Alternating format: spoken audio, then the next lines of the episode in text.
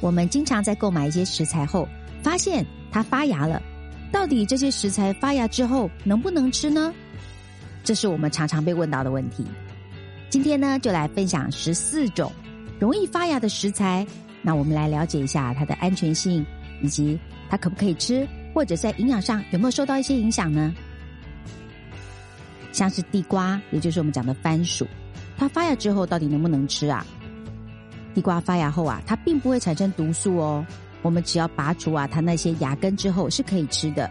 但是因为地瓜发芽的时候啊，它会流失大量的水分啊，以及它的一些营养，所以呢，营养上是会受到一些影响的。我们会建议大家赶快把它吃完。那地瓜到底要怎么保存呢？一般来说，我们常温保存就可以了。可以把地瓜放在一些网袋里面哦，或者是说有孔洞的一些篮子啊或纸袋里面，然后放在阴凉干燥的地方、通风的地方。那一般来说，冬天的话大概可以放个一个月都没问题。那夏天的话，大概放个十天也没问题的。或者是说，我们把地瓜去皮之后，把它切块，用盐水把它浸泡过来，防止它变黑。然后呢，用清水稍微冲洗一下，沥干以后呢，我们用一些保鲜袋。哦，或者是保鲜盒，把它装好之后，把它冷冻起来，这样的话也可以保存的比较久哦。再来，我们要说芋头，芋头啊，通常在采收之前呢，就有长出一些枝叶，所以即使发芽，它其实也不会产生毒素的，是可以吃的哦。像我们一般芋头的保存，我们可以把芋头表面的一些土啦、哦沙啦，把它清洗干净，把它晾干就可以了。那或者是说，我们可以把它削皮之后，把它切块啊，或者是切丁啊，或者切丝的方式，然后再用一些保鲜袋把它放入冷冻。那这样的话，用冷冻的方式可以保存一年左右哦。另外，大家很关心的马铃薯。马铃薯啊，它发芽之后会产生一些有害人体的生物碱，像我们讲的龙葵碱呐、茄碱，以及像是这个毛壳霉碱这种生物碱的这些成分。那因为像龙葵碱，它没有办法透过高温的烹煮的方式来去除它，所以如果不小心吃到一些发芽的马铃薯，那可能会对我们的健康产生一些不利的影响哦。有可能我们会产生一些恶心啊、呕吐啊或腹泻这些中毒的症状，甚至有些严重的人呐，会导致一些神志不清啊。所以发芽后的马铃薯是不可以吃的哦，我们应该赶快把它丢掉。马铃薯到底怎么保存呢？平常我们只要把马铃薯上面的一些泥土稍微拍掉之后，可以用报纸啊把马铃薯一颗一颗的把它包起来，或者是说用一些深色的纸袋来包覆，来避免阳光的照射，然后放在一些通风啊阴凉的地方就可以了。或者是说，我们可以把马铃薯它去皮切块。然后呢，我们可以加一些少许的白醋，加到清水里面，把马铃薯稍微浸泡一下，然后再用清水来冲洗一下表面。沥干之后呢，把水分擦干，然后放到保鲜袋里面，用冷冻的保存方式，这样的话也可以保存个一个月是没问题的哦。再来红萝卜，红萝卜它发芽后啊，也不会产生毒素，是可以吃的，但是呢，它相对的甜度啊，以及它的一些营养价值就会减少了。所以我们会建议啊，如果红萝卜吃到发芽的红萝卜，我们是尽快能够把它吃掉是比较好的。一般来说，只要我们常温保存红萝卜就可以了。你大概可以用报纸来把它包起来，然后放在一些阴凉通风的地方，或者是说我们把红萝卜外皮的水分擦干，然后把一些如果有带叶子的话把它去除，然后用报纸一个一个的把它包起来，然后用直立式的这个冷藏保存的方式。这样的话，保存个两三个礼拜都是没问题的。或者是说，我们先把它切成丝啊，或切成丁啊，做成我们要使用的这一个大小，然后呢，用保鲜袋把它冷冻保存。那这样的话就可以放得更久了。洋葱发芽，它也不会产生毒素的，只是说风味会变得差一些。那一般来说，我们洋葱啊，可以用一些网袋来装，呃，或者是说用一些有孔洞的纸袋来包装。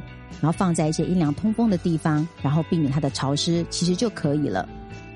或者是说，我们先把洋葱把它切好，然后用夹链袋把它封好，然后把这个空气挤出来，用冷冻的方式就可以保存的更久。像是大蒜，大蒜呐发芽后也不会产生毒素的，是可以吃的，只是说它的风味可能会比较差一些。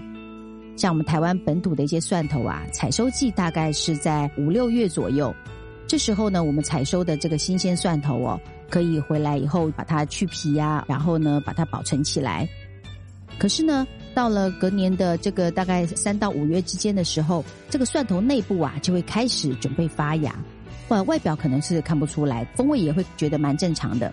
但是再过一阵子啊，我们就会从外表就看出一些发芽的这种状况。这时候呢，就是蒜头啊，它用自身的这些养分啊，变成它发芽所需的这些营养，所以呢，风味就会变得差一些了。那这些发芽的蒜头啊，就是我们讲的蒜苗哦。那其实，在这个过程的时候啊，其实蒜头里面的一些含硫化合物，它是会提高的。那含硫化合物呢，它是就是会形成我们的谷胱甘肽。那谷胱甘肽跟我们的抗氧化也是相当有关系的，它可以帮助我们细胞比较有抵抗力，然后能够可以提升我们的抗氧化的能力，而且可以帮助代谢。那蒜头呢？通常呢，我们是把整个蒜头买回家之后呢，可以先是把它多余的这些皮能够去除，然后或者是说我们能够把它切成这个蒜末或切片，然后用袋子把它装好，用冷冻的保存。如果冷冻保存的话，它的保存期可以到半年之久哦。姜啊，它发芽之后并不会产生毒素，也是可以吃的，只是风味会变得比较差一些。我们外面买回来的这个姜啊，大部分呐都带有一些芽眼。当这个芽眼啊，它长出这些芽苗之后啊，这个姜哦，它的纤维就会变得比较粗，而且呢，整个姜啊也会变得比较干瘪，所以我会建议大家啊，这个姜也要趁新鲜吃。姜除了一般可以放在一些比较通风啊、比较阴凉的地方，那也可以先去把它切成片啊，哦，或者切成我们要用的细末啊，然后用一些保鲜袋装好啊，那这样的话也可以保存的比较久一点。糙米发芽能吃吗？糙米发芽后啊，它并不会产生毒素，而且呢，它里面会含有更丰富的这个膳食纤维哦，或者是我们讲的一个现在呃大家常常提到的可以帮助我们放松的嘎巴的成分。所以呢，糙米发芽之后，它其实营养价值是更高的，而且呢，因为它使用了米里面的一些淀粉质，所以呢，发芽之后呢，也可以让这个米的淀粉质稍微低一些。所以有一些减肥的爱好者啊，他们会选择发芽糙米来代替白米。那一般的话，糙米的话，我们可以用一些密封罐把它装好，然后放在一些阴凉通风的地方来保存，大概可以保存个一两个月都没问题。那或是说，我们用一些密封罐装好之后呢，用低温冷藏的方式来保存，那这样就可以保存的更久一些了。再来提到花生，花生啊，它发芽之后，它并不会产生毒素，是可以吃的。不过，就是因为像我们台湾地区啊，因为湿气重啊，所以花生它其实蛮容易发霉的。那当花生发霉的时候，就会产生一些我们讲的黄曲毒素。黄曲毒素已经证实是人类的致癌物了，所以如果有这个毒素的时候，是千万不能吃的哦。我们就应该把它直接丢弃。所以啊，花生呢，它发芽跟发霉其实是不同的事情。当花生发芽的时候啊，它的营养价值会提高。可是啊。发霉的花生哦，是绝对不能食用的。如果我们没有办法确定我们发芽的状态的花生，它是不是有发霉，那建议大家还是把它丢掉，避免食用会比较好哦。花生到底怎么保存啊？其实我们可以把它趁新鲜，然后把它放到密封罐或保鲜袋里面，然后放在冷藏或冷冻的保存，这样是会比较好，防止它一些受潮啊。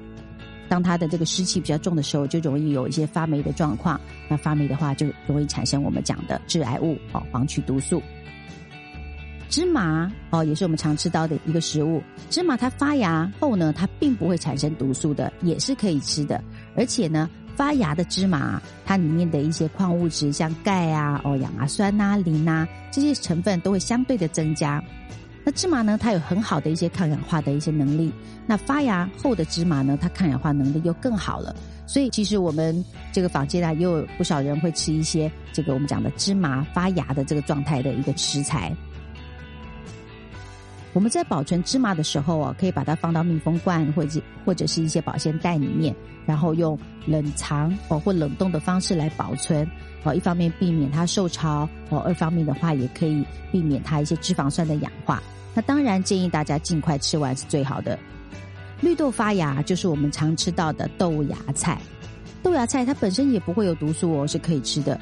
而且啊，发芽后的这个绿豆啊，它里面的像维生素 B one 啊、C 啊，以及像维生素 A 呀，以及像一些矿物质的这些呃钾啦、钙啦、铁啦这些微量元素，它都可以让我们吸收的更好。那我们如何保存绿豆呢？如果我们要保存绿豆的时候啊，我们可以把它放到一些保鲜的密封罐里面，放到冰箱去冷藏的话，可以大概保存个一年都没问题的。再来，我们要说的是豌豆，豌豆啊发芽之后也不会产生毒素的哦，而且豌豆长出来的这个芽苗啊，就是我们常常在生菜沙拉里面吃到的豌豆苗哦，它里面有很丰富的胡萝卜素。维生素 C 呀、膳食纤维这些，所以它是一个营养价值也是非常不错的一个蔬菜。所以很多人呢，就是会在家里呀 DIY 来种这个豌豆苗来吃。平常我们买到豌豆苗啊，可以去先把它煮熟了，然后来存放。我们可以准备一锅滚水啊，放一点盐巴进去，然后把豌豆苗放下去煮。那煮熟了之后呢，我们可以把豌豆苗泡在锅里面，等它冷却。之后呢，再把这些豌豆苗的水分沥干，然后放到保鲜袋里面，然后把它冰起来。如果冷冻的话，放个一年都没有问题的哦。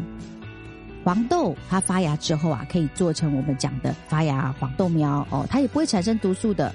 而且呢，在之前有研究发现哦，发芽后的黄豆啊，它里面的一些维生素，像 A 呀、B 呀、C 以及 E，它的含量会更加的丰富。所以呢，从营养价值来看呢。发芽的黄豆，它是一个很好的、很健康的一个食材。那黄豆本身要怎么保存呢？一般来说，如果把黄豆装到一个密封罐里面，放在一些阴凉干燥的地方，大概可以保存个个一两个月都没问题的。那如果呢，我们能够把黄豆呢，能够放在一个冷藏的状态的话，那它保存期就更久了。另外，像一些芽菜类，像是我们常听到的什么萝卜芽、木素芽、青花椰苗啊。包括紫高丽菜的苗啊，这些发芽的这些芽菜，它就是蔬菜的幼苗。那其实这些蔬菜呢，它的营养价值也非常的高，所以呢，常常我们会看到他们在生菜沙拉里面呐，哦，或者是说精力汤啦，哦，都会用这样的一些食材。在吃这些芽菜啊，其实我们会建议大家生吃，或者是比较低温的料理，才不会让它的这个营养流失。那我们通常呢，芽菜呢的保存，我们可以用一些我们的厨房纸巾，把它擦干了以后，放到一些保鲜盒里面，然后放在冰箱藏来保存。因为如果水分太高的时候，有可能造成一些芽菜的一些发霉的状况，所以我们也希望说，大家在吃这些丰富营养的芽菜的时候，要尽快吃完会比较好。我们刚刚讲了好多的食材，大致上来说，我们刚刚说到就是发芽的这些新香料哦，包括像洋葱啦、哦蒜呐、姜啊这些。这些食材啊，它发芽之后啊，它并不会对人体产生危害，只要好好的保存，其实发芽也是一个正常的现象，还是能吃的，或者是口感上可能有一些差异。那另外我们讲到芽菜哦，像是木薯芽啦、黄豆芽、绿豆芽啦，或者是这个豌豆芽啦，这些芽菜啊，它在发芽之后，其实它的营养成分是更好的，所以这个部分大家也可以安心食用。另外像是一些根茎类的食物，地瓜啦、芋头啦这些东西。它即使是发芽了，它还是能食用的。甚至比方说它的叶子的部分，像地瓜叶啦，它也是可以食用的。哦。我们刚刚啊介绍了十四种食材，大致上来跟大家整理一下。我们刚刚提到的不能吃的就是马铃薯，马铃薯发芽之后是不可以食用的哦。另外呢，有些是它发芽了还是可以吃，只是呢营养比较下降了，像是我们刚刚讲的。地瓜啦、芋头啦、红萝卜啦，哦，或者是姜啦这些东西，哦，它可能营养会下降，可是它还是能吃的哦。还有一些食物呢，是发芽之后它营养会变得更好的，像我们刚刚讲的一些芽菜类的食物，或黄豆啊、大蒜呐，哦，或者是糙米啊，这些都是发芽之后它的营养会更好的食材哦。我们今天都介绍到这边，下次见喽。